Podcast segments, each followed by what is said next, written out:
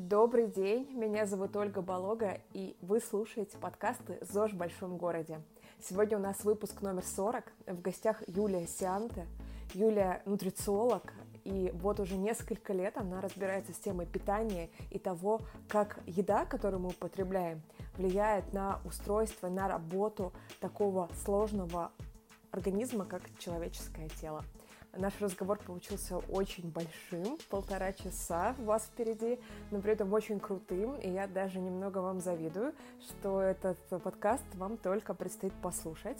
А, друзья, я хочу сказать, что если вы послушаете выпуск, и он вам очень понравится, и у вас возникнет чувство благодарности, да, вы как-то захотите выразить свою благодарность, то, пожалуйста, заходите в iTunes, в SoundCloud, в Яндекс.Музыку и оставляйте нам отзывы. Это очень важно, потому что нас с Женей это заряжает на новые подвиги и позволяет двигаться дальше. А также, если вы хотите поддержать подкаст, вы можете сделать это через сервис Patreon. Ссылка на Patreon есть в текстовом описании этого выпуска. Ну а мы переходим к разговору с Юлей. Юля, добрый день. Добрый день. А, по традиции попрошу вас представиться и немножко рассказать для наших слушателей о том, чем вы занимаетесь. Меня зовут Юля, Юлия Сианта. А, так меня можно найти в Фейсбуке. Я нутрициолог. Я занимаюсь этим, впрочем, не очень давно, именно профессионально, где-то около двух лет. До этого я была просто блогером. Собственно, я продолжаю им быть. А, ничто не отменяет текстов. Стоит сказать, что я нутрициолог-бунтарь. То есть, да, да, а, я пришла к этому в целом из-за того, что у меня возникли большие вопросы к современной медицинской системе. Ну, не только современной, в принципе, к медицинской системе, к протоколам, которые используются на официальном уровне, которые во многом, я считаю, не отвечают пониманию тела как единого органи... ну, как того, что все взаимосвязано в теле. Никто не обращает внимания, вернее, очень мало людей обращают внимание на питание, на взаимосвязь питания и состояние тела, на взаимосвязь различных органов и так далее и тому подобное. И, в общем, когда я сама столкнулась с вот этими нюансами, с тем, что никто не смог мне скорректировать э, проблемы в моем собственном здоровье, я начала увлекаться. Начала читать, начала ковырять, э, читать исследования, читать разных э, умных людей. Ну, я вообще человек, человек-текст, поэтому все основное обучение я, конечно же, прохожу в виде э, книг, текстов э, и таких прочих вещей. Ну, а потом это переросло в профессию, и, собственно, вот я прошла несколько курсов, которыми осталась, опять же, не очень довольна. и начала, начала практиковать, и с огромным удивлением поняла, что, несмотря на отсутствие какого-либо медицинского образования, люди ко мне идут и передают меня очень активно по рукам, то есть именно по рекомендациям. Вот. Вот Юля, а так. кто вы по образованию? То есть откуда начался этот путь? Не врач, да, а кто? Я недоделанный инженер. Для тех, медицина, да, понятно. Да, для тех, кто, для тех, кто вы, я училась в Бауманке, ну, то есть у меня технический склад ума, по большей части. Я математик. Понятно. В нутрициологии, на самом деле, вы пришли через собственный запрос, да? То есть через какую-то свою задачу, которую нужно было решить. Да, безусловно. Это, это все началось с меня, с моего собственного здоровья, потом со здоровья близких, потом с многочисленных экспериментов над собой. Один из моих любимых хэштегов — это «сама себе лаборатория». То есть я воспринимаю во многом свой образ жизни как э, процесс экспериментирования, применения, ну, попыток разных, применения разных концепций и э, понимание, что происходит внутри, то есть понимание механизмов, которые стоят за этим.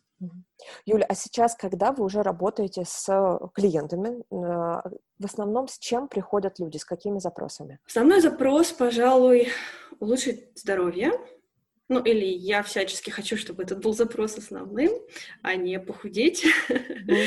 Даже запросы похудеть я стараюсь перевести именно вот э, смотрите, какие анализы, э, надо думать о здоровье, ну, примерно. Приходят с инсулинорезистентностью, то есть с лишним весом чаще всего, э, с диабетом второго типа, со всеми проблемами щитовидки. Это моя личная тема, персональная, и поэтому, пожалуй, любимая. А, то есть и аутоиммунным тиреидитом, и гипотиреозом, а, приходят с а, таким, как бы, я не понимаю, что со мной, но поищи, ну, посмотрите, пожалуйста, чего мне может не хватать, что во мне может быть не так. Вот это вот, наверное, тоже один из самых главных запросов. То есть есть какой-то набор симптомов, который как бы не укладывается ни в одну болезнь, ни в один диагноз. Э, ну, вообще, врачи на эти симптомы скажут, ну, что вы хотите, возраст, или ну, что вы хотите, вы же недавно родили, а, ну, прочие такие вещи, какие-то мелкие симптомы, пожалуй. Вот с этим всем ко мне приходят, и я э, расшифровываю анализы, да, я ковыряюсь в анамнезе, ковыряюсь иногда в геноме и собираю все это в одну общую картину и объясняю человеку, как он устроен, как у него какие процессы происходят. Вот. А, иногда такая небольшая категория клиентов — это клиенты, которые имеют какой-либо диагноз, и которые не очень понимают, что он значит. А, скорее всего, это будут какие-то аутоиммунные проблемы, либо кишечные проблемы. Они просто не понимают, как бы, ну окей, мне вот это поставили, а что это значит как, что это значит именно для моего тела, то есть как это работает, что я могу сделать, как я могу поддержать себя а, натуропатически, не прибегая к препаратам, либо в дополнение к э, препаратам. Вот примерно как-то так. Угу. Понятно, очень интересно. На самом деле темы с питанием всегда такие интересные, столько подходов. И даже у нас уже в нашем подкасте «ЗОЖ в большом городе» было несколько гостей, каждый из которых рассказывал что-то свое про питание. Но вот я даже на скидку могу вспомнить, что у нас э, была, а, был выпуск с Андреем Невским, который рассказывал про подсчет калорий, про то, что, в принципе, не особо важно, что ты ешь внутри дня. А, если лимит калорий не превышается, то ты будешь худеть. Ну, он в основном основном про похудение. У нас был выпуск про диету Дюкана. У нас был выпуск с Анной Белокос, построенный больше на работе э, гормонов, эндокринной системы. И вот э, сейчас очень интересно послушать вас. Э, хочется понять, Юля, вот смотрите, у вас же сформировался свой уже подход, да, свой подход к работе с питанием. Я хочу э, побольше про него узнать и понять, чем он принципиально э, отличается или, может быть, не принципиально отличается от других подходов, которые, в принципе, существуют к питанию. Ой, спасибо за вопрос. Да, действительно, такой подход у меня сформировался, и он исходит в первую очередь из цели клиента. Я некоторое время занималась коучингом, в том числе, ну, по крайней мере, интересовалась. И мне очень близко э, разбирать все, что мы делаем, в принципе, все решения, которые принимаем, будь то в жизни, будь то в питании, будь то в отношениях, э, всегда исходя из, во-первых, устройства того, о чем, как бы, в чем мы принимаем решение. А, и второе, исходя из цели. Поэтому, в принципе, клиентам я стараюсь подбирать какой-то свой индивидуальный такой набор, но вариантов может быть, в общем, не очень много, потому что, пожалуй, главная цель, из которой я исхожу всегда, это в каком питании человек эволюционировал, да, для какого питания предназначен, наша, э, предназначен наш кишечник, наше, в принципе, тело. Оно, конечно, безусловно, может выживать на очень-очень разных типах питания и всякое разное, странное, и оставаться живым, но э, вопрос именно в том, какое будет лучше, что будет питать лучше, что будет насыщать нутриентами лучше, э, что будет приносить определенные негативные эффекты или может приносить эти эффекты. Я скажу, например, так, да, то есть у меня э, приходит ко мне клиентка, и я смотрю ее анализы, и я понимаю, что у нее э, дефициты по многим группам элементов, то есть, например, у нее явные дефициты по растворимым витаминам D, А, у нее э, дефициты по витаминам группы В, это тоже видно по анализам, причем по достаточно простым анализам. У нее анемия, у нее проблемы с железом, с другими минералами, то есть и, и она молодая мама, да, и такая очень э, стройная, худенькая, мало питающаяся, забывающая поесть. Вот э, что в этом случае, например, я порекомендую?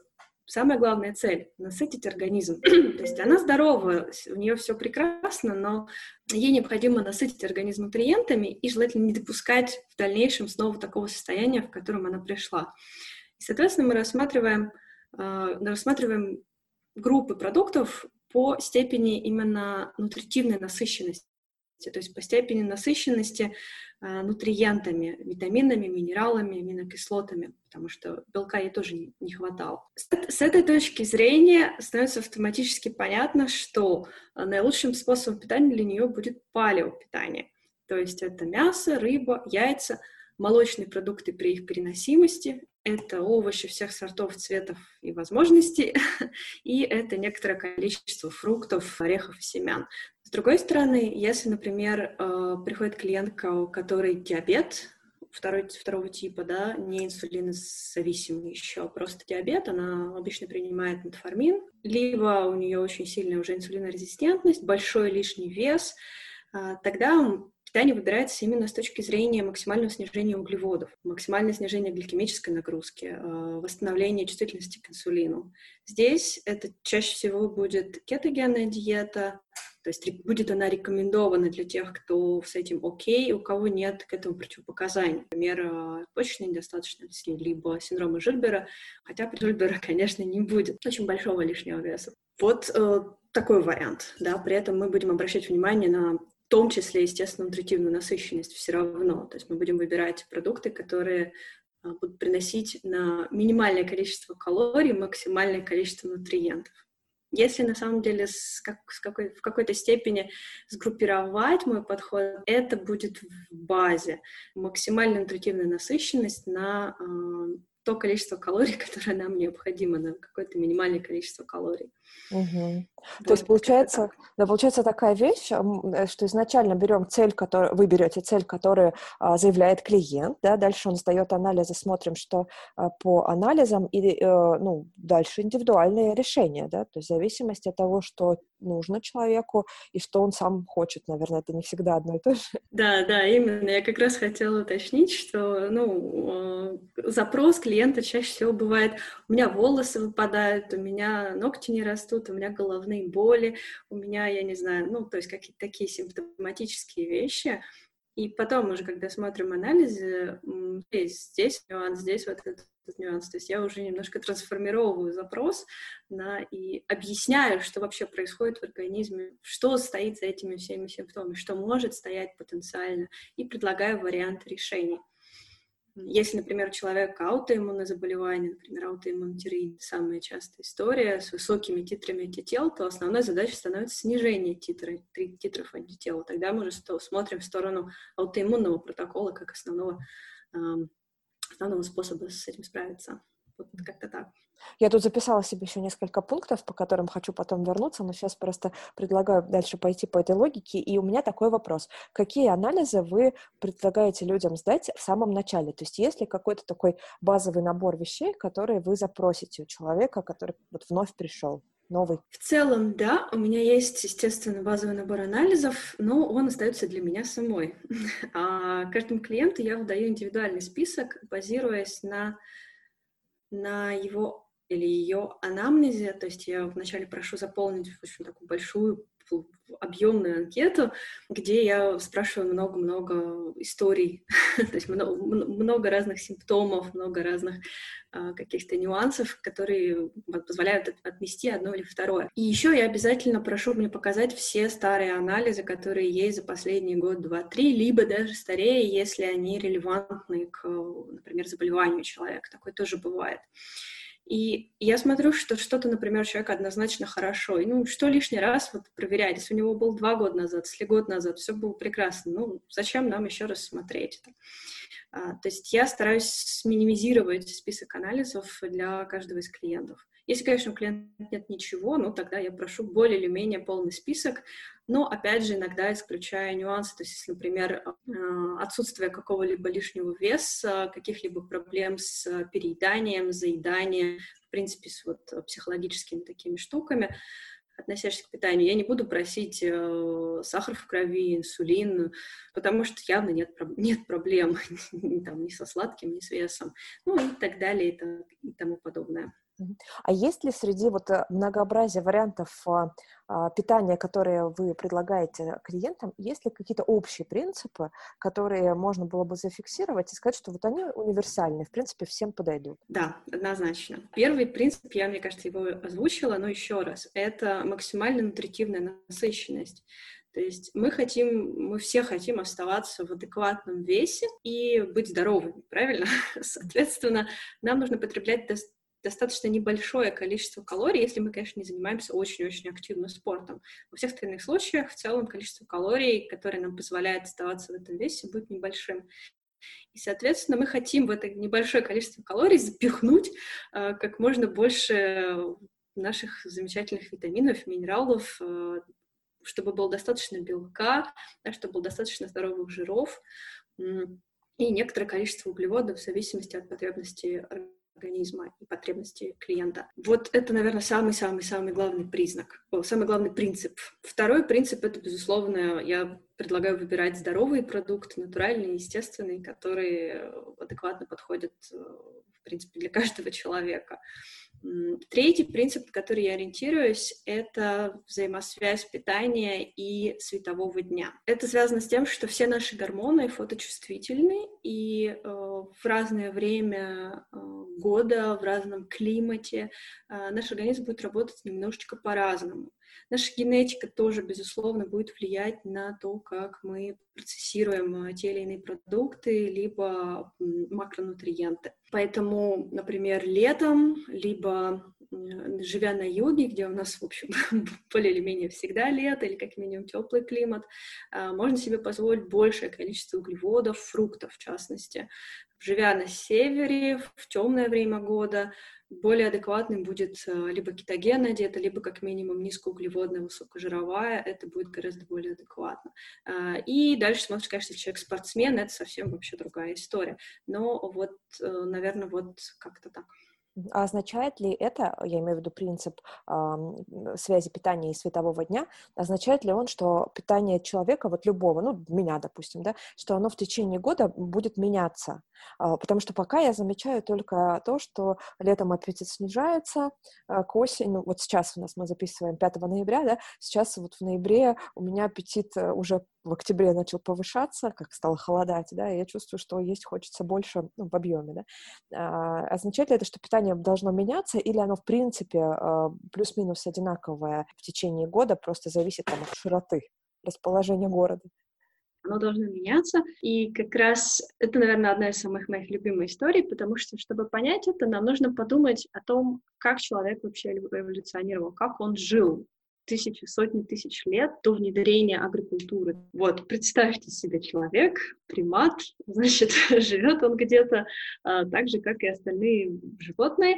Он, а, по идее, будет набирать максимальный вес к октябрю, к, ну, к, сентябрю, к октябрю, ноябрю, зависит от э, местности, где он живет, да, то есть в темноте, так сказать, и к концу, э, к концу сезона плодоношения деревьев, в первую очередь деревьев, да. А, поэтому фруктоза, например, э, способствует набиранию веса. А, так устроено. И поэтому человек очень любит сладкое, для того, чтобы, вот то, чтобы, то есть он будет любить сладкое, он будет любить фруктозу, он будет активно это есть, он будет активно набирать вес концу сезона, потому что а, дальше у нас идет более голодный сезон, зима, холод, где нужно тратить много энергии, э, и, соответственно, он должен максимально худеть к марту-апрелю и, дай бог, не умереть. Ну, так же, как и все остальные животные. Питаясь в это время по большей части жирами, э, животными продуктами, жирами, в том числе собственными жирами, собственным запасом. Да?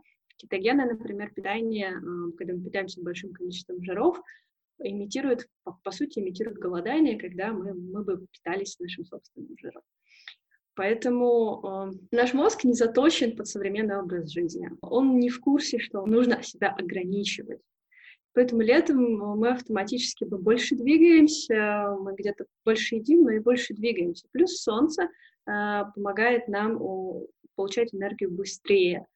Э, это зависит уже от митохондрий. Соответственно, у нас есть больше подъем. Плюс э, солнце будет стимулировать производство дофамина, соответственно, оно будет поднимать наше настроение, нашу энергию.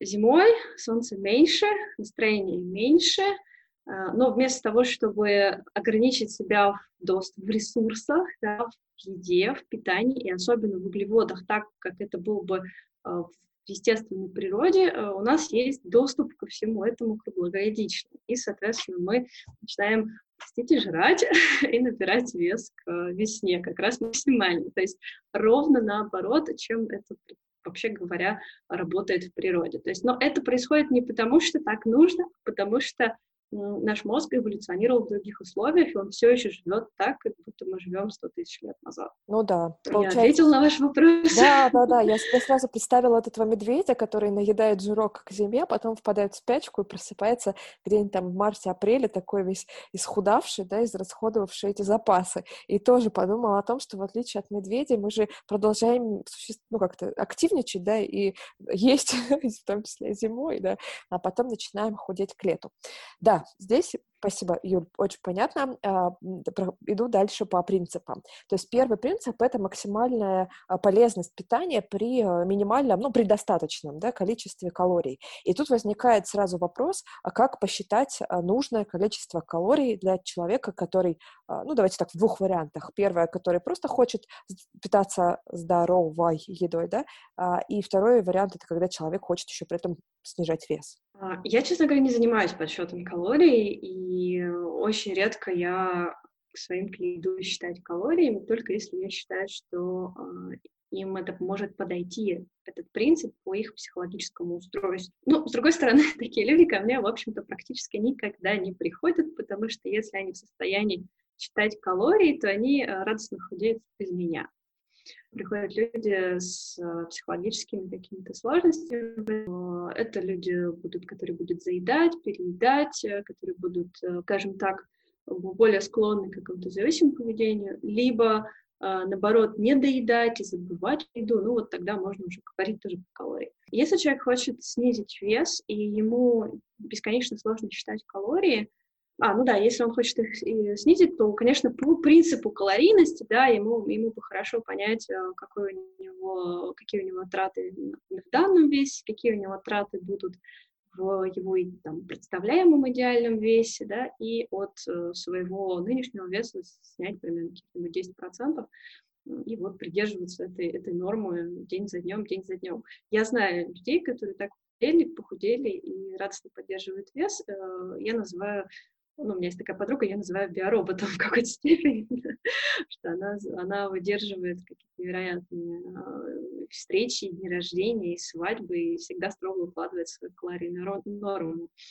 Поэтому людям, которые хотят потерять вес, э, я обычно рекомендую ограничить категории продуктов в самую первую очередь убрать продукты, которые будут вызывать желание питать, которые будут слишком сильно и ярко стимулировать э, нашу дофаминовую систему вознаграждения. В самую первую очередь это, конечно же, продукты, содержащие сахар э, и белую муку. Это прям должно уйти сразу совсем и, в общем, очень, может быть, изредка возвращаться в качестве вот раз в полтора года. Ну, я шучу, но в целом если человек хочет похудеть, то должен перестроить свой мозг в первую очередь. Наверное, вот так. Еще продукты, которые будут стимулировать переедание, заедание, это молочные продукты. Несмотря на то, что, в принципе, это здоровые продукты для тех, кто их переносит, а, они содержат и лактозу, они, э, и э, жир, и белок, и обладают сливочным вкусом.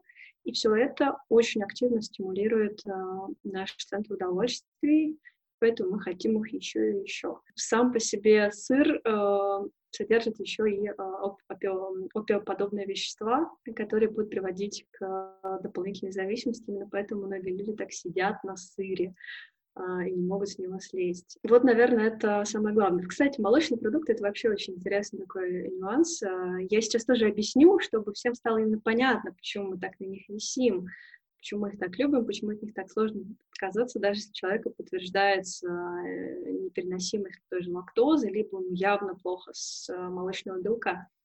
Молочные продукты, вспомните их назначение в природе. Молоко — это продукт, который э, создан для того, чтобы животное, которое его ест, максимально быстро набирало вес. В нем очень много минералов, в смысле, много витаминов, минералов, в нем собственно, много белка, много жира и количество углеводов. И сливочный вкус у нас ассоциируется с чем-то очень-очень хорошим, именно потому что, еще раз, нас, наш мозг сформировался для того, чтобы выживать того, чтобы постоянно искать дополнительные калории, постоянно запасать их и всячески э, обеспечивать нашу, нашу выживаемость в случае голода. Ну, то есть молоко — это то, по сути, чем кормят детеныши, да, которых задача вырасти и стать побольше. У нас задача стать побольше в нашем возрасте, в общем-то, уже нет, наверное. Наоборот, обычно поменьше. У некоторых людей есть такая, с этим ко мне тоже приходят, тогда да, тогда э, молочные продукты могут стать э, при их, еще раз, при их переносимости, они могут стать, стать отличным подспорьем в этом деле, в деле набора веса поняла, э, про молочные продукты поняла, но не поняла все-таки по поводу того, как подбирать э, калорийность и вот эту насыщенность да, нутриентами. То есть как вы э, в таком случае определяете, ну, я не знаю, объемы, да, объемы порций, объемы дневного поедания пищи, как это происходит? А калории мы уже знаем, что еще? Я поняла, да, вопрос, возможно, я не ответила сразу. Я исхожу из э, того, на что человек способен в данный момент. Я понимаю, что я сейчас начинаю опять ходить кругами, но это правда очень важно. И мне кажется, что очень многие врачи, диетологи об этом забывают. Они хотят, э, чтобы это было вот все строго по форме, столько отвесили, сюда не отвесили, если ты нарушаешь, что мы тебя наругаем, или еще что-нибудь. Я всегда смотрю на человека, поэтому моя анкета очень такая большая, мне важно понять и то, как человек устроен психологически. У меня нет психологического образования, но я сама много лет в терапии и очень увлечена, в принципе, психологией. Мне важно понять.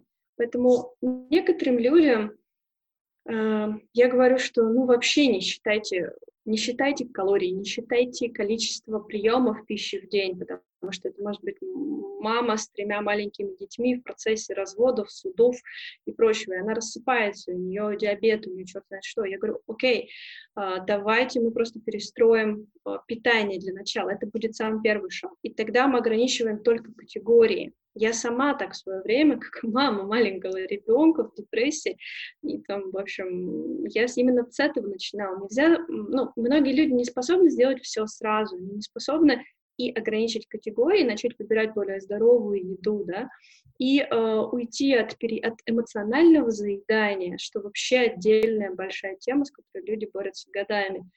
И э, еще, и, не знаю, считать, ну, в общем, ограничивать калории, либо ограничивать себя к приемам пищи. Ну, то есть в идеале, конечно, у нас два или три ну, три приема пищи, я прошу выбрать тарелку, которую человек считает, что он вот ей точно насыщается, и э, плюс-минус две трети этой тарелки мы укладываем овощи плотненько в разном виде, в любом, и треть э, это мясо, рыба, яйца, ну и молочные продукты, лучше как отдельный перекус потом, для тех, опять же, кому они нужны и важны. В целом это выглядит примерно так. Дальше, опять же, все индивидуализируется. Кому-то можно некоторое количество зерновых, э, ну, как, как им можно, скорее, не то чтобы нужно. Зерновые, в принципе, нам не особо нужны. В них мало что есть, тяжело добывать нутриенты, много калорий, много углеводов. Это достаточно бесполезный продукт. Но база примерно такая. Две трети, половина, для некоторых три четвертых тарелки — это овощи, и вот э, треть, четверть — это белок, жирный белок, э, с большим количеством белка и жира. И вот три раза в день. Это идеал. Но еще раз, это очень индивидуально и очень зависит от человека. Юль, а мне вот с учетом индивидуальности стало бы интересно сделать такую штуку. Давайте обсудим, может быть, у нас получится. Давайте попробуем в прямом эфире провести экспресс-консультацию. Я буду клиентом, а вы будете моим нутрициологом. Ну, конечно, мы здесь сразу сделаем скидку на то, что мы сейчас дадим этому там 10-15 минут, не больше. Вот, и то, что я уже прошаренный человек и с кучей данных анализов. А, вот. Но мне хочется продемонстрировать нашим слушателям а, какой-то вариант, который, ну, какой-то ваш подход, который вы сейчас сможете определить, да, задавая мне вопросы. Хочется э, продемонстрировать, какие это будут вопросы, да, какие это будут ответы, и как будет меняться ход рекомендаций в зависимости от этого. Давайте попробуем. Ну, давайте. Правда, я не, не увижу ваших анализов, что для меня является, наверное, ключевым, да, потому что человек о себе может много чего рассказать, а вот цифры не врут. Угу. Я попробую ответить на вопросы, если вы э, ну, на, на, на, спросите про конкретные анализы, я могу попробовать ответить. Но в любом случае это будет, конечно, не какая-то точная консультация, просто интересно, что здесь э, в итоге получится, да, как, как, какие варианты могут быть. Угу. Хорошо. А, ну, тогда готовьтесь, что будут достаточно личные вопросы, и, и может быть, вам придется начать в этом, на это в прямом эфире. А, Какие э, симптомы, какие жалобы, э, какие, какие вещи, которые, ну, не, как бы вот не, не вписывают в состояние, я целиком и полностью здорова, эгэгэй, где моя, там, где моя это, я побежала на, на 10 километров пробежку, да, вот что в это не вписывается, что беспокоит, и что беспокоило по жизни э, и до сих пор тянется, вероятно. У меня здесь а, а, такое небольшое вступление, а тоже для наших слушателей, что я уже работаю с а, диетологом, не с Юлей, а с другим диетологом, и могу сказать, ответить на этот вопрос, исходя из того, что я говорила полгода назад, когда я это начинала, да, то есть я приходила с таким вот запросом, я человек, который очень логично думает, и мне хотелось понять, как правильно, то есть вот я как-то питалась, сказать, что я хочу это поменять, ну, не могу так сказать, меня заботило то, что я не уверена, что это правильно, вот я ем какую-то еду и не знаю, как она на меня влияет, а, станет ли мне от этого лучше. То есть мой запрос, а, пожалуй, был такой, как выстроить питание правильно, чтобы оно было в долгосрочной перспективе для меня полезным чтобы через несколько лет, через 10, 20, 30, я, а, питаясь вот так, как я сейчас питаюсь, ну, я чувствовала себя хорошо.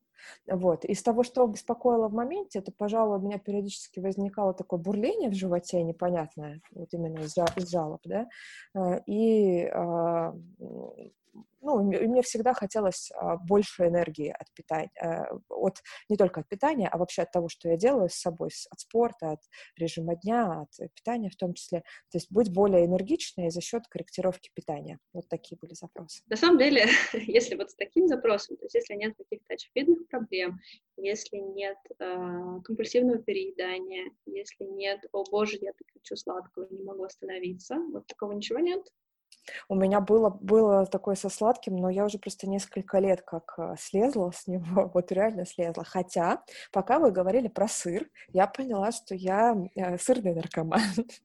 Про то, что там какие-то такие немножко наркотические вещества я не знала, но, похоже, это ответ на вопрос. Вот сыр я очень люблю, отказаться от сыра не могу на сегодняшний момент. Даже не могу а, проверить, есть ли у меня улучшение, если убрать лактозу, потому что не могу слезть с сыра. Хорошо. А, то есть, ну, в принципе, вот так вот сверху нет каких-то жалоб, нет каких-то таких нюансов, которые мешают. Такой, кстати, тоже иногда бывает, человек приходит, прови- опроверьте меня и объясните мне, как мне питаться, чтобы я себя еще долго чувствовала очень хорошо. Это отличный запрос, я их такие очень люблю, это вот э, работа на будущее, да, работа на перспективу. А, тогда бы я, конечно, смотрела ваши анализы, но анализы по большей части повлияли бы на а, добавки, которые бы я рекомендовала, да, БАДы. Э, этим, этим я тоже занимаюсь, наверное, основ, основ, то есть одна из основных вещей, которые с меня хотят.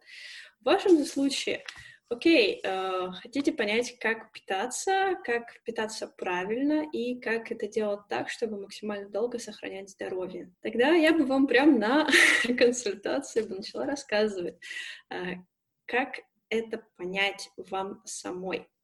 Э, в первую очередь нужно посмотреть, как устроен наш организм, как устроены наши клетки и откуда мы берем энергию и э, чем может быть чревато некоторое ее употребление. Энергию мы берем из митохондрий. То есть у нас есть ткани в, кле... Э, ткани в организме, да, это как э, можно представить тело как глобус, ну, как землю. И вот ткани у нас есть там мыш... такая мышца, всякая мышца, такая кость, я не знаю, сердце, печень, все разные ткани, и это эм, страны, разные страны и разные поверхности. Я не знаю, есть океан, здесь горы, здесь одно, здесь второе, да, у них у всех разный климат, немножко разное состояние. Вот так можно представить. И у нас есть э, в этих тканях есть клетки, которые их составляют. Это как бы города, населенные пункты, например, ну, к примеру, либо какие-то маленькие области. А, и внутри них есть митохондрии. Митохондрии являются электростанциями нашего организма в принципе, ну и клеток. То есть как электростанции в, а, в городе либо в поселке, только их, конечно, много. В некоторых а, городах, клетках их очень много, в некоторых городах, городах клетках их мало, в некоторых нет вообще.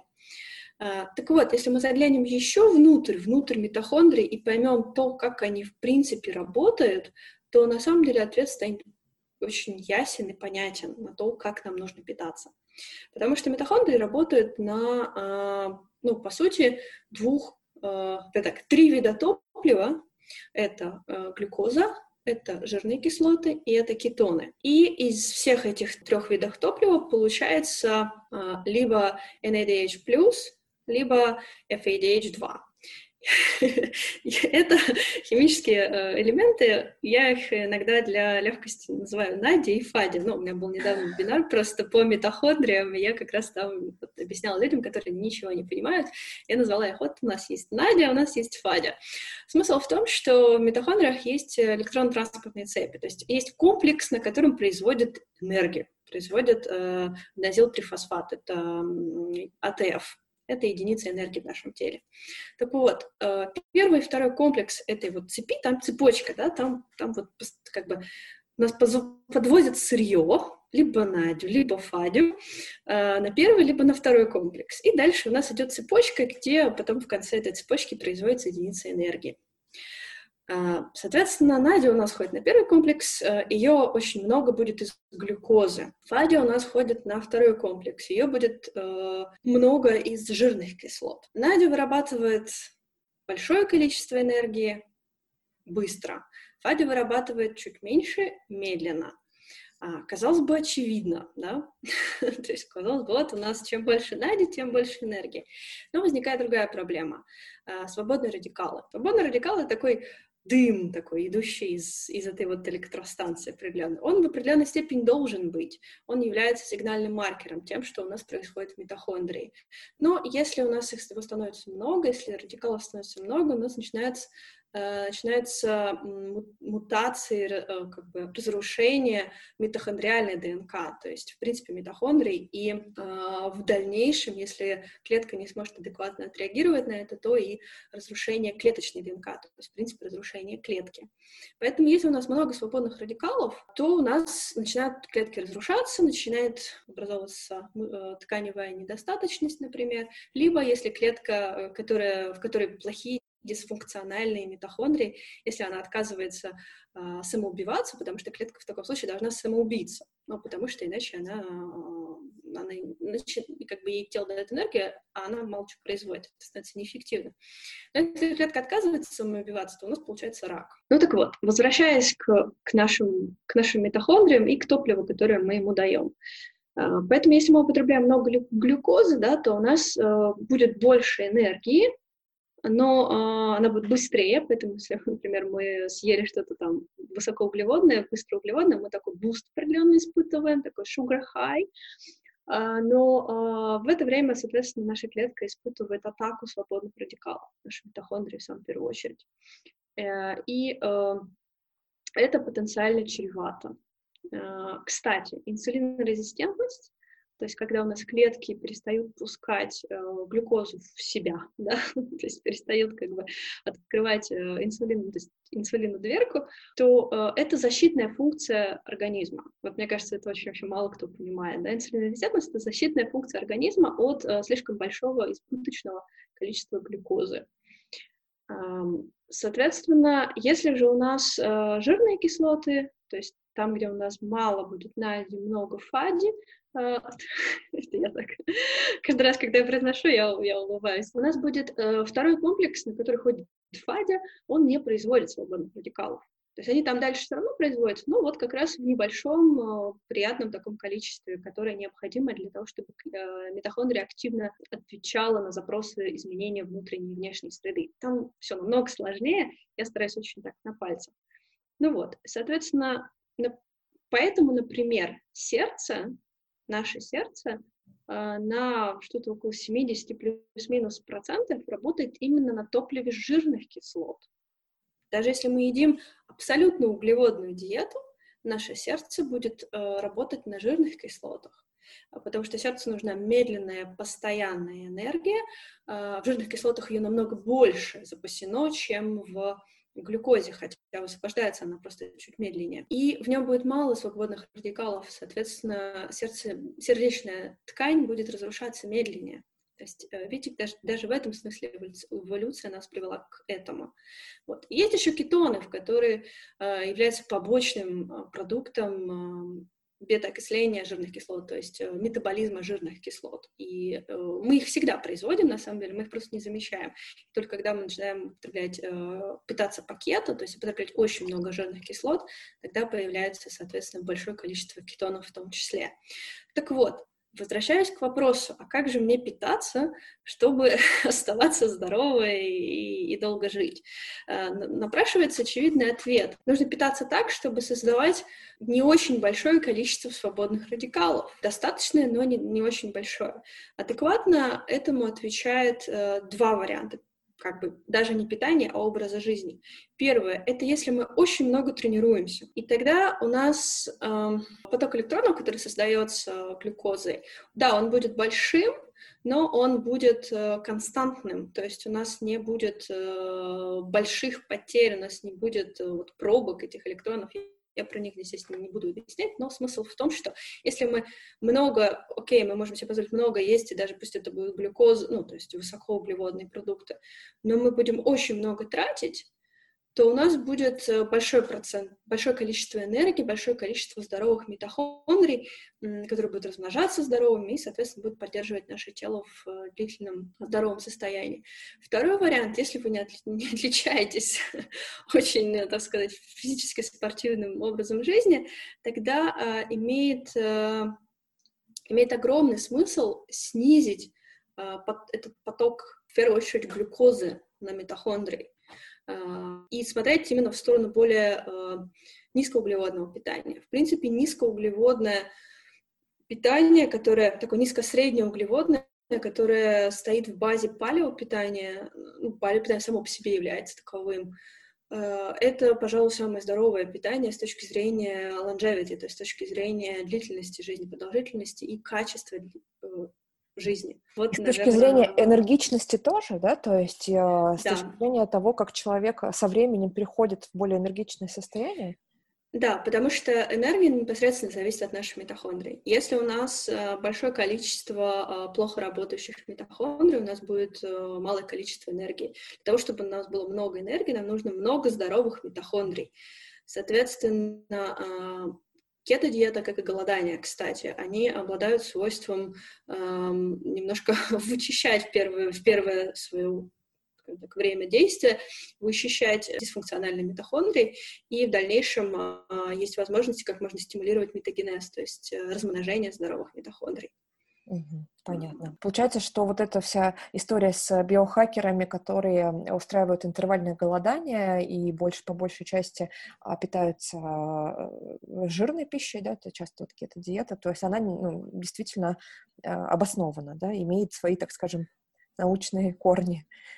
Она обос- абсолютно обоснована именно с точки зрения устройства тела человека. Я не рекомендую кето-диету всем подряд это инструмент. Поэтому для многих людей, которые уже достаточно в таком состоянии, не очень хорошем, для них кето, возможно, является, э, может являться очень классным инструментом для восстановления многих функций, э, для восстановления здоровья или, по крайней мере, для стабилизации. А, особенно все, что касается мозга, потому что кето имитирует голодание. Но здоровым людям, да еще и э, хотя бы как-то занимающимся спортом, а, и особенно находящимся в своем фертильном периоде жизни, то есть до а, менопаузы и мужчины до андропаузы, в принципе, низкоуглеводная, относительно такая низко-среднеуглеводная, среднеуглеводная более в сторону, когда мы активно занимаемся спортом. Например, тем же летом, да, когда мы больше двигаемся, соответственно, мы, мы, естественно, можем себе позволить больше фруктов, и вот как раз они висят это имеет смысл. Поэтому я всегда говорю, что это должно зависеть и от э, светового дня, и от э, физического образа жизни, то есть того, как человек двигается. Юль, ну получается же, что есть, э, наверное, для такой диеты и какие-то противопоказания, да, то есть, наверное, сразу тоже можно сказать нашим слушателям, что не всем они подойдут. Я в первую очередь сейчас подумала почему-то про а, поджелудочную. Палеодиета Uh, которая включает все, что такое, что такое палео. Ну, это так назвали, на самом деле никакой нам палеолите время дела э, речь не идет. Это скорее именно о диете древнего человека до изобретения агрикультуры. Это выглядит как мясо, рыба, яйца плюс овощи, овощи, овощи. Uh, и некоторое количество фруктов, тогда, опять же, когда это сезон, когда они доступны, uh, местное, и э, некоторое количество семян и орехов, желательно свежих, либо как минимум вымоченных. То есть то бишь как бы свежих. А, и, э, и масла, а, определенные здоровые масла, желательно не семечковые, а, а оливковое, например, масло, кокосовое масло, масло авокадо, макадамия. Для тех людей, которые переносят молочные продукты, это молочные продукты. Для кого эта диета может не подойти? Этой диеты нет противопоказаний, потому что ее можно модифицировать под каждый свой личный случай. Например, э, если человек вегетарианец, э, у него остаются вот э, овощи, молочные продукты, яйца. У вегетарианцев еще и рыба. Если, если у человека что-то болит, например, вы сказали поджелудочная, здесь э, ему еще менее показана диета, богатая зерновыми, их, потому что э, растительные белки сложно переваривать. Если у нас проблема с поджелудочной, значит, у нас идет разрушение ткани поджелудочной железы, значит, возможно, будет какие-то какие нюансы. То есть здесь я бы скорее думала в сторону добавления ферментов, в сторону добавления энзимов, которые будут э, возмещать работу поджелудочной железы. Я бы в самую первую очередь подумала о восстановлении нормальной кислотности желудочного сока, который будет нормально обрабатывать животные белки, в принципе, белки, и будет адекватно стимулировать после этого что желчный пузырь, что поджелудочную железу. У многих людей, на самом деле, вопросы к поджелудочной отпадают после того, как они нормализовывают э, кислотность желудочного сока. Если у людей, например, проблемы с почками, то здесь, конечно, никакой кето, например, диете не идет речь, потому что а, большое количество жиров будет очень сильно напрягать а, почки, а, то есть большое количество кетонов. Ничто не мешает сделать палеодиету в практически веганской версии, либо в такой семи-веганской, ну или, или с очень небольшим количеством животных продуктов и с большим-большим количеством овощей. А, на самом деле люди, мне кажется, все время забывают, как много разных интересных овощей у нас есть, и что с ними можно делать. Это и корнеплоды, это и э, крестоцветные, это и тыквы, и кабачки, то есть тыквенные. Э, для некоторых людей это и посленовые, в принципе, для тех, кто с ними дружит. Это все виды салатов, зелени и так далее. Э, один из э, лучших спикеров, которых я очень уважаю, чьи книги я вот прям люблю-люблю, это Дэвид Перлмутер, э, автор э, одного из самых известных бестселлеров по питанию, Grain Brain, это, по-моему, я не знаю, как это по-русски, хлеб и мозг, что-то такое. Э, ну, в общем, Grain Brain. я просто по большей части все читаю на английском языке и учусь тоже на английском. А так вот, он описывает свое питание, и чаще всего это один раз в день, и это чаще всего полностью веганское, то есть это овощи с авокадо, с маслом, и там некоторое количество семян, и там раз в неделю у него кусок мяса, там, по два или три раза в день это рыба, о, в день, в неделю рыба и яйца, соответственно, еще периодически. Ну, то есть э, нам нужно меньше калорий, чем мы думаем. Мы привыкли вкусно есть, мы привыкли замещать удовольствие от жизни удовольствием от еды. А на самом деле нам нужно есть достаточно мало, и если это делать, э, то эм, будет небольшое количество жирной ма- жировой массы, которая будет, соответственно, обеспечивать и здоровье, и э, здоровый кошелек. ну, да, извините, я уже немножко увлеклась, но смысл в том, что у палеодиеты нет противопоказаний, есть нюансы, как ее нужно адаптировать под каждого mm-hmm. человека. Да, Юль, ты тоже записала один вопрос чуть попозже, но сейчас еще вернусь назад и хочу спросить вас, как вы относитесь к интервальному голоданию? То есть немножко про него прозвучало, да, и я здесь имею в виду а, два варианта, которые бывают. Первый — это когда питание строится, ну, там, из серии а, восьмичасовое окно для еды, а все остальное время не, не едим, да. И второй вариант — это когда голодание идет один-два раза в неделю, один-два дня в неделю целиком. А, как вы на это смотрите, что об этом думаете? Интервальному голоданию первого типа, когда у нас человек воздерживается, ну, минимум 12 часов э, в день от еды, ночной перерыв, это, ну, это даже не, это не голодание, это нормальный здоровый образ жизни. А если больше 14-16, э, то я всячески за. Большинству людей это прекрасно подходит, э, за редко редчайшим, редчайшим исключением, типа там очень ну, проблем больших с желчным, например. Что касается голодания, например, э, один раз в неделю, либо два дня в неделю, либо более длительного голодания, здесь тоже надо смотреть индивидуально. По, по большей части это подходит людям. Я очень за. Ну, то есть, вернее так, я за э, любого типа голодания, у них есть огромные э, плюсы. Но есть люди, которым голодать нельзя. Например, люди с синдромом Жильбера, моя любимая категория, к которой я сама отношусь. Например, э, люди, опять же, с камнями в желчном пузыре, либо с, вот, ну, с большим с холециститом. То есть тем, кому нужно регулярно и постоянно опорожнять желчный, и хорошо это делать. А каждые там 5 часов как минимум. Это люди с физиологической инсулинорезистентностью. Это беременные и кормящие мамы. Им, например, тоже нельзя голодать, э, именно потому что под влиянием гормонов у них э, физиологическая инсулинорезистентность, то есть у них сахар, ну, у них глюкоза может упасть слишком низко. Ну и, естественно, диабетики, э, это понятно. Так, здесь разобрались. У меня следующий вопрос был по поводу углеводов, но у меня такое чувство, что мы уже даже его сильно хорошо прям обсудили. То есть э, в целом вы за то, чтобы снижать количество углеводов в рационе, правильно я понимаю?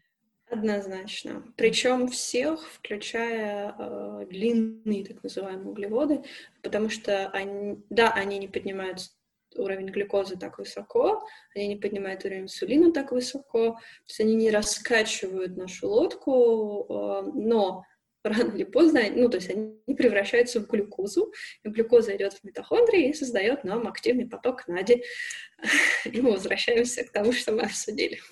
Да, поняла. У меня сейчас прям такая идет сразу перелинковка в голове с одним недавним выпуском нашим. У нас сейчас сороковой выпуск, а мы записывали а, выпуск номер 37 с Сергеем Леоновым. Он а, зожный шеф-повар, я, наверное, так скажу.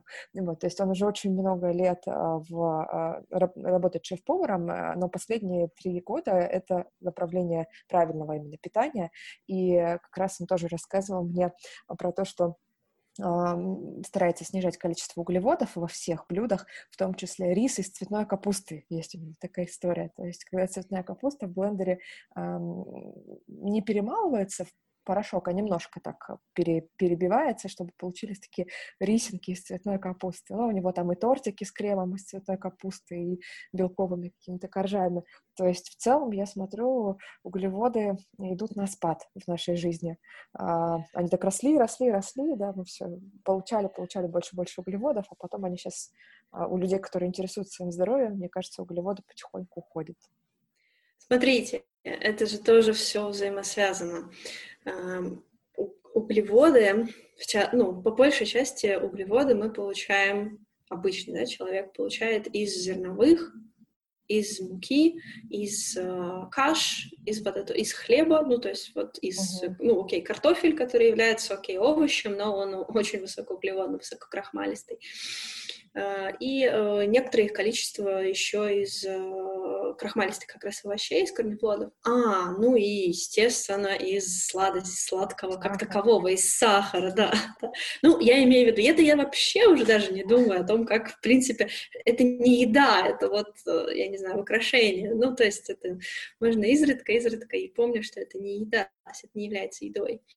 А, но я имею в виду как бы здорового питания, да, вот мы обычно так смотрим на каши, либо на цельнозерновые продукты, но а, важно помнить о том, что, во-первых, даже эти углеводы, да, они будут да, способствовать, в принципе, небольшое количество углеводов, некоторые это прекрасно, те же, опять же, поэтому корнеплоды будут замечательные, некоторое количество фруктов это отлично, а, но зерновые являются достаточно бедным нутриентами продуктом, если их не обрабатывать дополнительно. А, зерновые появились э, и, собственно, стали активно как бы культивироваться, да, тогда, когда человечество около 10 тысяч лет назад в определенных областях планеты э, стало перепопулироваться. Ну, в смысле, нас стало слишком много.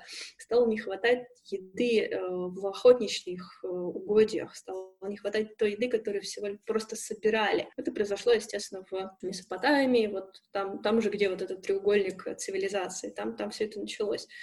А, и зерновые дали большое количество дешевой энергии. То, что позволило нам вообще вот так расплодиться, заселить Землю. А, но до, до зерновых, например, человечество практически не знало ни кариеса, ни стеопороза, ни э, дефицитов по нутриентам. Потому что зерновые, во-первых, содержат сами по себе не очень много, но главное, э, нутриенты там э, заблокированы по большей части, они заблокированы антинутриентом, в частности, фитиновой кислотой которая держит все эти нутриенты для того, чтобы потом это семечко в хороших условиях проросло, да, начинает выпускать нутриенты тогда, когда у семечка появляется возможность прорастать. Это относится к абсолютно всем семенам растений. Это зерновые, это бобовые, это э, семена и орехи, даже орехи. Э, и традиционно, ну, как бы люди, они веками, да, они это, они это чувствовали, что что-то не то. Ну, и э, выработались традиционно в любой культуре, какую вы не возьмите, всегда были очень э, серьезные протоколы о том, как перерабатывать э, зерновые бобовые. Это всегда было вымачивание, это было э, проращивание либо ферментирование. То есть помните, хлеб э, традиционно делался сутки, вот это стояла ржаная закваска, там куча бактерий, там э, идет активирование фитазы, это фермент, который э, нейтрализует фитиновую кислоту. Вот это все происходило, это все как бы, как бы прорастание семечка происходило в процессе, и, соответственно, чтобы мы могли достать больше нутриентов из этого продукта. Э, в современном мире, к сожалению, этим ну, крайне мало кто заморачивается, поэтому можно вполне себя опустить и одно, и второе. Я сейчас, пока, э, Юля, вас слушала, у меня пришло более глубокое понимание сразу по трем вопросам. Первое, я вот прокомментирую, мне просто самой очень интересно поделиться. Первое, я поняла, почему э, железо не нужно употреблять, я просто пила железо, и почему э, советуют с ним не употреблять в один прием пищи ни каши цельнозерновые, ни орехи. То есть я знала, что это так, но не понимала, почему. Сейчас стало понятно. Спасибо. Не усваивается, да? Хуже гораздо усваиваются э, все эти элементы. А второе, что я поняла, это про глютен. Ведь тоже часто говорят, что а, глютен, который как-то правильно выразиться, деактивирован закваской, да, или ферментированный глютен, что он уже не такой опасный, что ли, для а тех, у кого к нему чувствительность. У тех, у кого целиакия, им, конечно, совершенно нельзя ни в каком виде глютен. Но э, глютен — это всего лишь один из типов лектинов, то есть один из типов растительных белков. И э, закваска его, безусловно, будет, не, конечно, не деактивировать, но э, в некоторой степени уже как бы предварительно перер, перерабатывать так, как это по-хорошему должны делать наши ферменты ферменты, в первую очередь, наши поджелудочные железы тоже, и э, наша кислотность. И третье, что я подумала, это про то, почему пророщенные зерна считаются полезными. То есть здесь даже была же мода какое-то время, да, все проращивать, проращивать, и до сих пор это есть. Вот теперь тоже стало понятно, почему это лучше, чем просто зерна. Да, да, именно так. А вы знаете, почему железо нельзя вместе с молочными продуктами употреблять? Ну, потому что оно с кальцием, антагонисты, да, железо и кальций? Да, замечательно. Я достаточно много уже знаю по этой теме, но а, ферритин поднялся только до 18 пока. То есть э, был 11, стал 18, и Возвращаясь к нашей как бы консультации, а что у вас с кислотностью желудка? Вот это а что у вас с витамин, а что у вас с конутриентами железа, с витаминами группы В, с цинком, с медью? А с цинком все хорошо, с э, витаминами группы В не очень, поэтому я их тоже пью. А медь только начала позавчера, посмотрим тоже, что будет. Но в самом первую очередь подумайте в сторону кислотности желудка, mm-hmm. усиления. А, у современного человека, особенно который питается, ну, собственно, который не питается мясом и овощи, это так очень утрированно палеодиета, эм, ну, рано или поздно начинает снижаться кислотность, и э, всегда гарантированно происходит с возрастом, то есть особенно после климакса, а это прям, прям гарантированно. Даже если у человека ставят какой-нибудь рефлюкс или прочее, э, это не сниженная кислотность, э, не повышенная кислотность, в 99% случаев это будет сниженная кислотность. А кислотность нам необходима для того, чтобы, э, во-первых, уничтожать всевозможные вирусы, грибки, бактерии, которые попадают вместе с едой, и, собственно, не создавать э, менее кислую среду для тех бактерий, которые должны жить в, кишеч... в желудке. И э, второе это то, что кислотность будет нормально обрабатывать э, белки в самую первую очередь, э, и животные в том числе, но и растительные. И третье это то, что эта кислотность будет адекватно стимулировать и поджелудочную, и желчную, я про это уже говорила. Все это вместе обеспечивает нормальное усвоение железа как раз-таки. И ко мне очень-очень часто приходят люди, у которых длительная история анемии, и они пьют это железо, которое потенциально имеет э, свойство негативно влиять на микрофлору.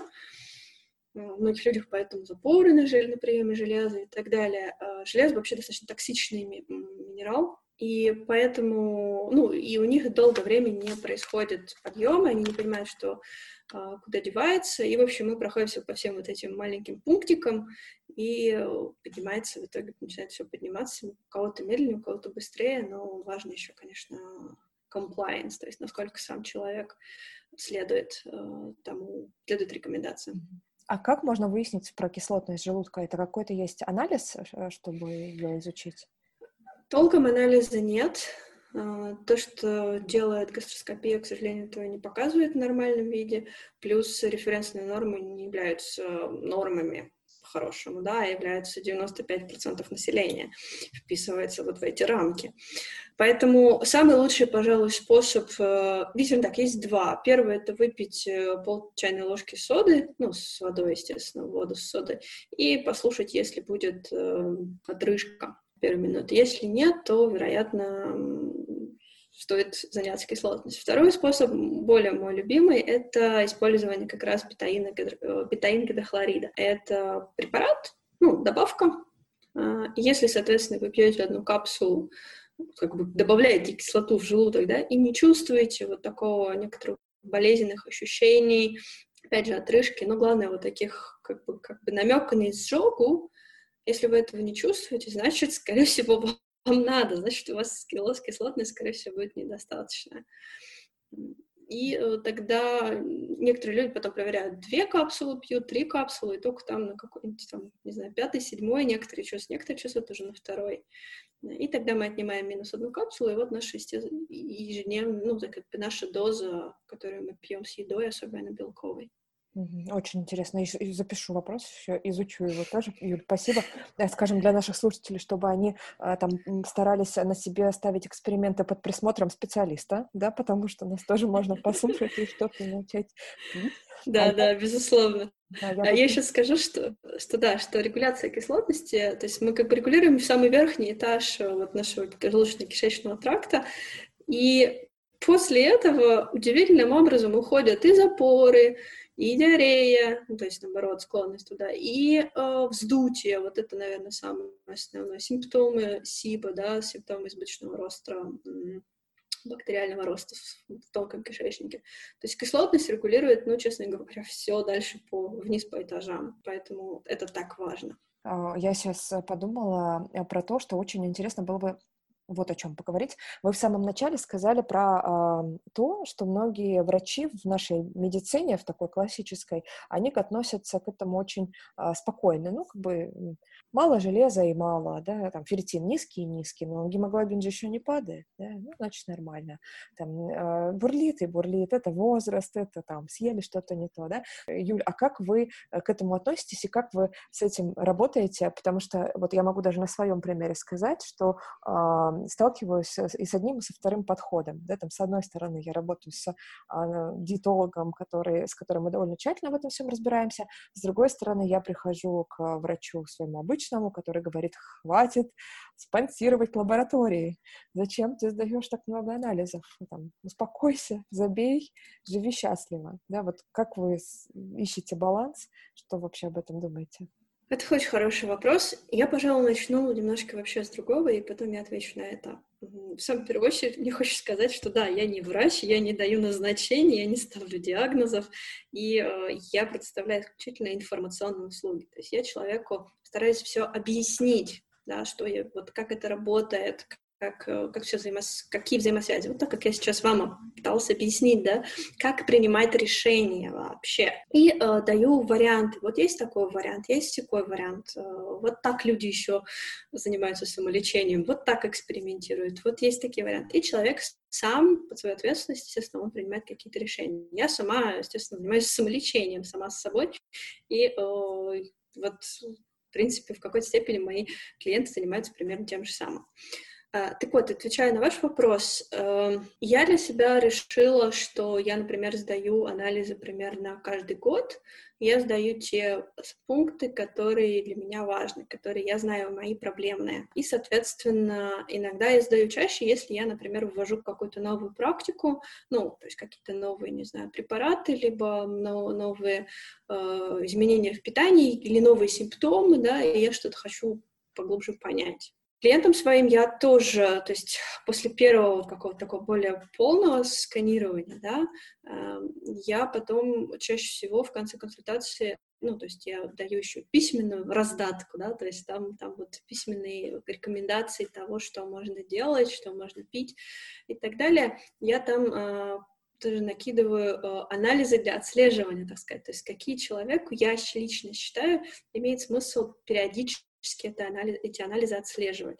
Если что-то меняет, я обычно предлагаю, что ну вот месяца, вот в вашем случае месяц через три, в вашем случае раньше, чем через полгода точно не имеет смысла пересдавать, да, а, а у вас все классно, вам вот раз в год вот это подслеживать, вот это будет то, вот это все. То есть я считаю, что э, нам пора взять ответственность за свое здоровье в собственные руки, потому что врачи ошибаются, врачи люди, у врачей протоколы, из которых они не имеют права выходить, например. Они могут, может быть, и рады посоветовать что-нибудь, не знаю, сайхерба, да, но у них протоколы, и они обязаны советовать препараты из аптеки, например, которые будут и дороже, и зачастую менее эффективны. Я вот предлагаю подумать о себе самой и в какой-то степени заниматься определенным самообразованием, потому что, мне кажется, это также важно, как и понимать, как устроена психика, как устроено тело, как устроена, не знаю, образовательная система в стране, где ты живешь. Ну, то есть такие базовые навыки. Ну да, разобраться для того, чтобы не бездумно что-то делать, да, а выбирать уже, принимать решения. Юля, а какое самое странное питание вы встречали? Вот какая-то самая странная история с питанием, которая была у человека ну, до прихода к вам или, может быть, даже и потом осталась как работающая? У меня есть два примера. Э, это не то, что прям странное, странное, но, скажем так, выделяющееся в некоторой степени. Э, первое — это когда у девушки очень-очень сильный атопический дерматит, э, то есть очень сильное аутоиммунное заболевание, и она методом проб, проб и ошибок установила для себя такое очень специфичное питание, по большей части состоящее на самом деле из овощей и фруктов и там, некоторого количества животного белка, которое ее приводит к практически максимальной ремиссии. Вот. Э, в общем, это вот первый такой случай. Я его очень понимаю, как э, сама человек, который гипер, гиперсенситивен к многим продуктам. Э, ну и второй такой, это даже не единственный уже был случай, когда ко мне приходят сыроеды. Вот. Э, я причем с сыроедкой была сама аж три где-то года с очень переменным успехом, правда, но был такой у меня по а, в юности такой опыт, который закончился, собственно, множественными дефицитами, и это то, что, с чем я таких людей и вижу, как бы, да, то есть рано или поздно у них накапливаются дефициты, несмотря на то, что первая фаза может быть такой эйфоричной фазой, когда у них улучшается все и вся, ну, потому что они выкидывают кучу джанк из своего питания, да. Ну, потом рано или поздно при так же, как и в строго веганском питании, накапливаются дефициты, которые необходимо возмещать либо Э, питанием либо добавками. Сейчас вспомнила про один из таких самых странных для меня советов, которые я слышала. Это вот как раз мы когда общались с Андреем Невским в подкасте про а, похудение, а, он говорил о том, об, об углеводах на ночь. То есть у него была история про то, что углеводы вызывают сонливость, и действительно, ну, часто люди после обеда, особенно где были углеводы, они чувствуют такое, да, так хочется немножко покемарить, вот, и что как раз очень хорошо было бы углеводы принять а, на ужин, потому что, с одной стороны, вроде как нет разницы, что и когда ты ешь, а с другой стороны, а, углеводы хорошо помогают уснуть. Такой, мне кажется, э, неоднозначный совет, неоднозначная позиция. Что вы думаете об этом? Я думаю, что мы должны смотреть на конкретного человека.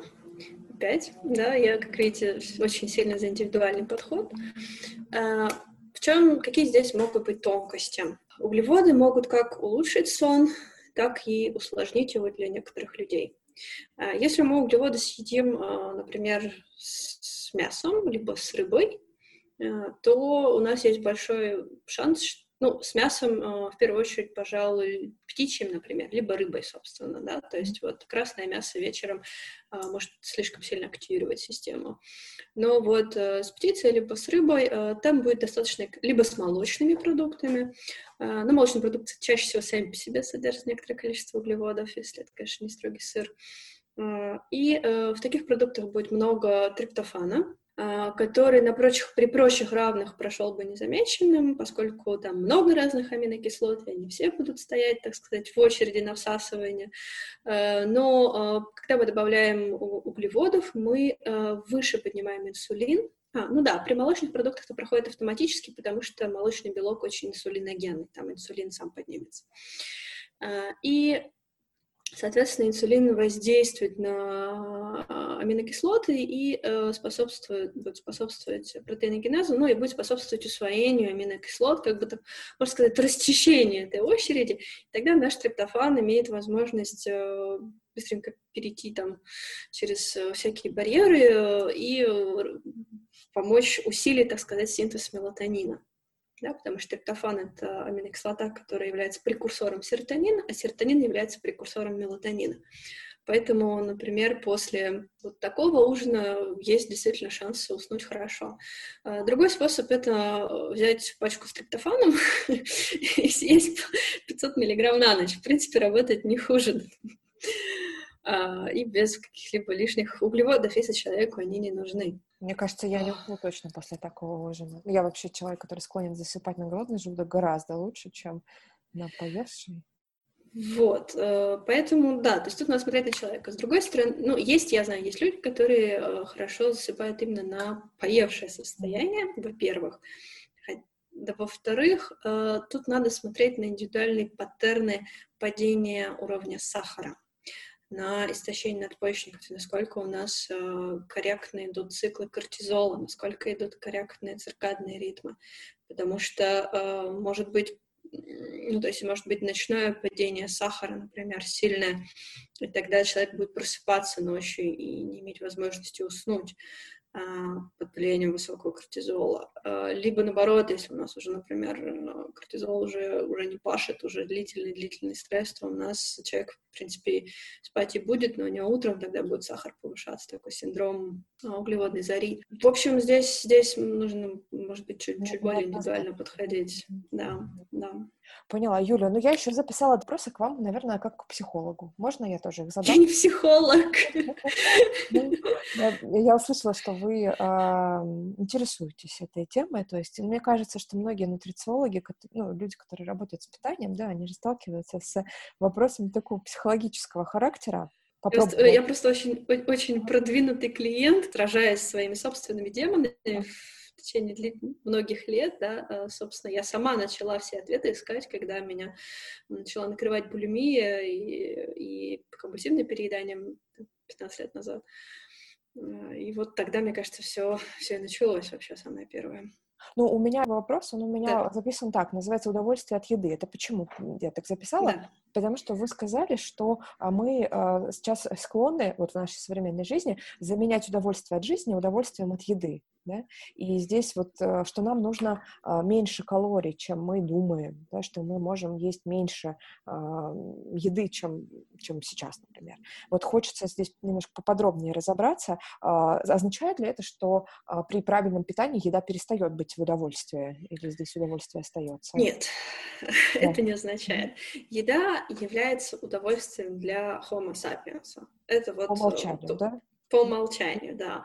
Еда — это самый ценный продукт, э, самый ценный ресурс, который только у нас э, вообще есть, потому что без еды мы не выживаем. Ну, конечно, там есть еще кислород и сон, да, но, но без еды мы не выживаем. Поэтому дофаминовая система вознаграждения в нашем мозге устроена так, что она за, в общем-то, любую еду нас активненько вознаграждает дофамином.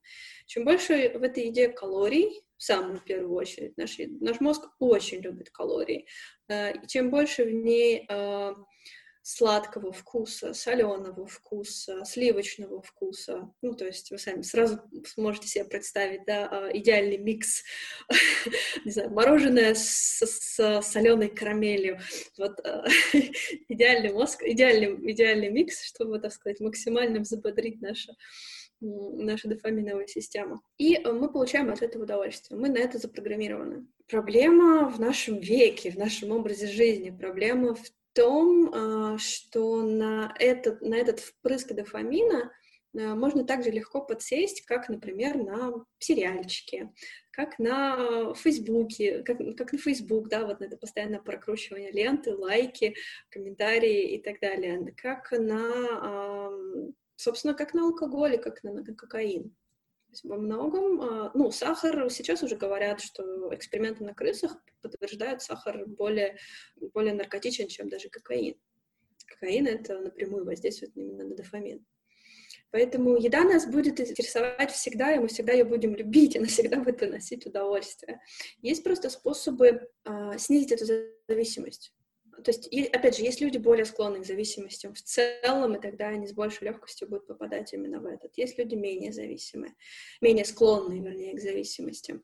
А, есть, э, если человек, особенно в силу каких-то причин, начал переедать и начал заедать свои эмоции едой, то у него в мозге формируются нейронные цепочки, которые крепчают. Это как, знаете, как э, вот есть тропинка на, на газоне, да, вот, вот, вот дорожка там, а тропинка здесь, и все ходят по тропинке, чем больше по ней ходят, тем она более становится яркой, заметной, тем меньше там растет трава. Вот то же самое происходит в нашем мозге, если мы что-то постоянно делаем. То есть, если нам грустно, мы берем шоколадку, первый раз это пройдет незамеченно, чем дальше, тем у нас будет более плотная эта тропинка, и чтобы с нее соскользнуть, надо будет больше сил, нужно будет придумывать себе другие алгоритмы действия, другие ритуалы и перестраивать свой мозг. А, но если человек этим, это постоянно делает, то у него автоматически будет вырабатываться эта привычка. Поэтому человек никогда не перестанет получать удовольствие от еды. Но можно научиться получать, вернее, можно научиться другим э, способом копинга, то есть другим способом справляться с негативными эмоциями, со скукой, с, я не знаю, желанием чего-то приятного. Можно себе по-другому это доставлять, это удовольствие как-то. Угу. Чтобы еда оставалась едой, а не способом снять стресс, да, например. Да. Вы, кстати, знаете, что э, один из таких, пожалуй, хороших способов э, несколько снизить это, это убрать очень сильно большое разнообразие в еде. Это доказано экспериментами. Э, чем у нас больше разнообразия, тем больше люди переедают. Самый верный способ переесть — это пойти э, пообедать или там, позавтракать шведским столом ну, где шведский стол, тогда вы ну, почти гарантированно переедите. И, соответственно, а, один из способов, который я использовала для себя, для своей, так сказать, практики с самой собой, это э, постоянный, достаточно однообразный, предсказуемый рацион, который, я знаю, обеспечивает все мои нужды, который не является гиперстимулирующим, то есть там нет продуктов, которые вызывают гиперстимуляцию дофаминовой системы, да, мы об этом говорили немножко в начале, и э, который, тем не менее, мне приносит определенное удовольствие, но вот не больше, не меньше, и насыщение.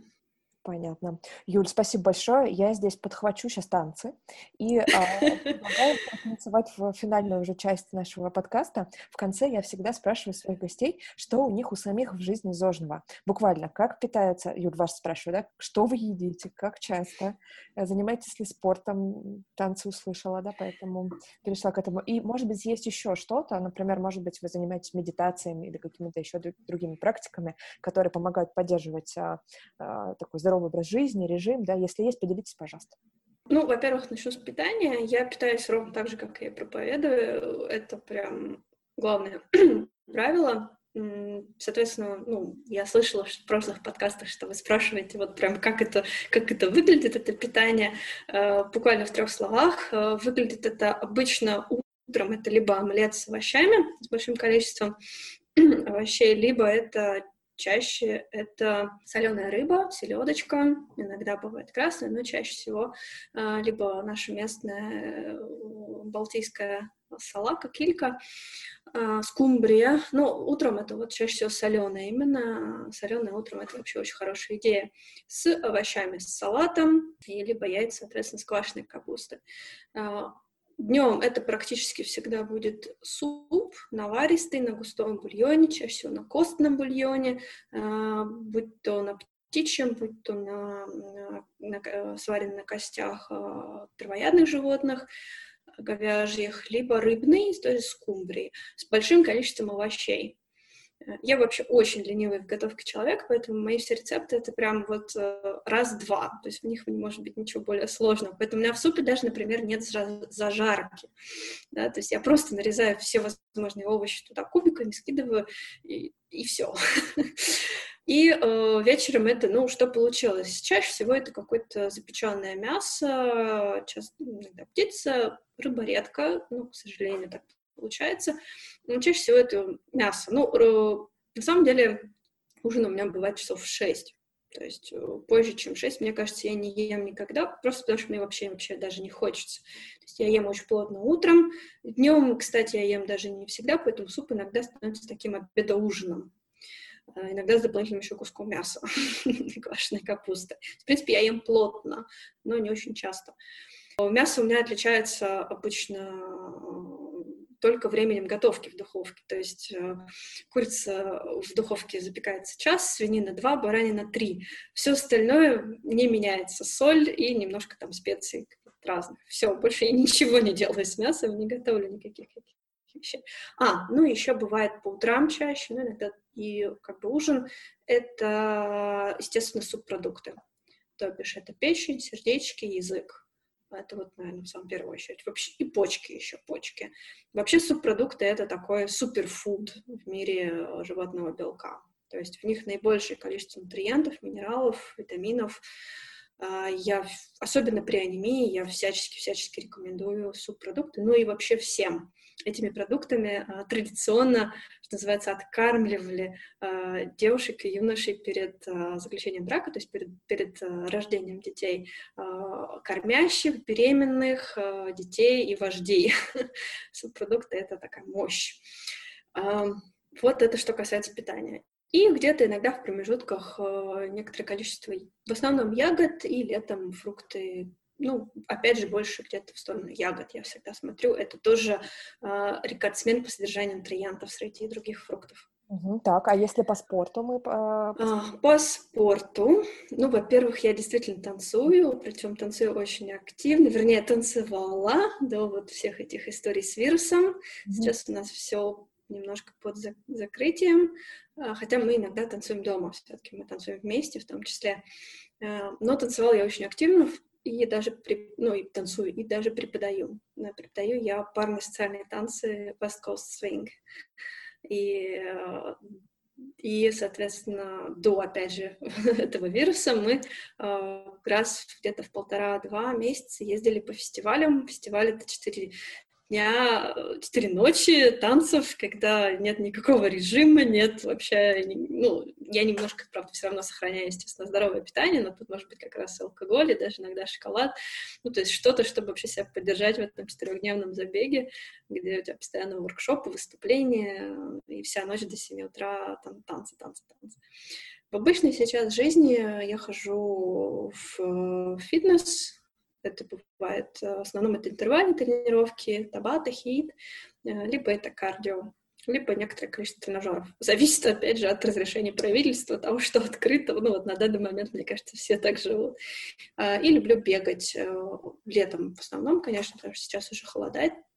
Мне не очень нравится. Но, в принципе, бегаю я вот в последнее время по 10 километров вполне себя. Хотя всегда в школе терпеть не могла бегать, даже километр не могла пробежать. Да, тоже моя а...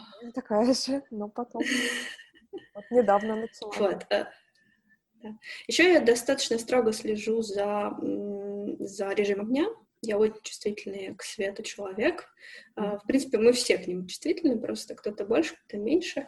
Я очень слежу за тем, чтобы вовремя снизить количество синего света от экранов и от ламп, чтобы, э, соответственно, не, пере, как бы не перегружать мозг до отхода ко сну, а, ложимся спать, ну, так уже, опять же, что мы вместе это делаем, просто мне повезло, что мой партнер по жизни а, живет в том же режиме дня, что и я, а, в районе 10 вечера, и вот как-то так стараемся засыпать. Ну, когда, конечно, нет танцев, потому что танцы, танцы — это, в общем, у меня единственное, так сказать, исключение, которое оправдывает то, то, чтобы не ложиться спать хотя бы там пол одиннадцатого, самое позднее.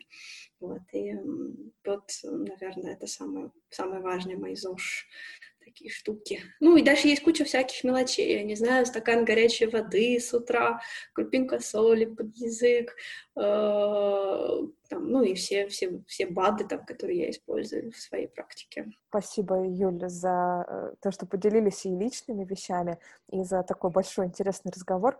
Хочу, чтобы в конце нашего выпуска вы немножко рассказали нашим слушателям про то, где вас можно найти.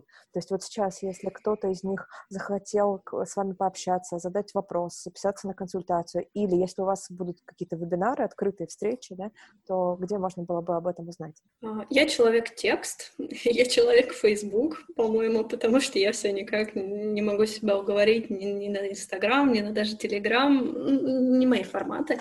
Вот, э, я живу в Фейсбуке, там у меня достаточно активная, бурная дискуссия частенько. Я, в принципе, помимо всего прочего, я еще и блогер. Ну, то есть я люблю писать. Поэтому ко мне можно приходить в Facebook и активно общаться. Я пишу и про нутрициологию в том числе но не только про нее. То есть я пишу и про личную жизнь, и про отношения, и про терапию. Кстати, про э, ЗОЖ, вот к прошлому пункту, я когда еще слушала ваш вопрос, подумала, что надо вначале сказать, первым пунктом идет психотерапия.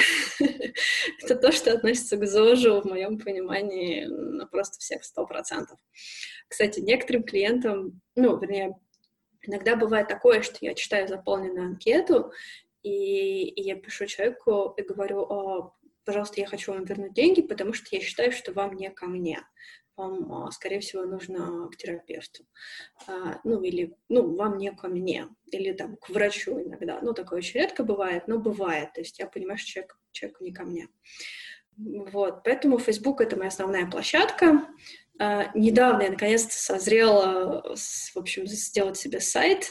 Там пока нет даже текста, но там есть вся информация про мои консультации, стоимости, нюансы, какие-то вопросы.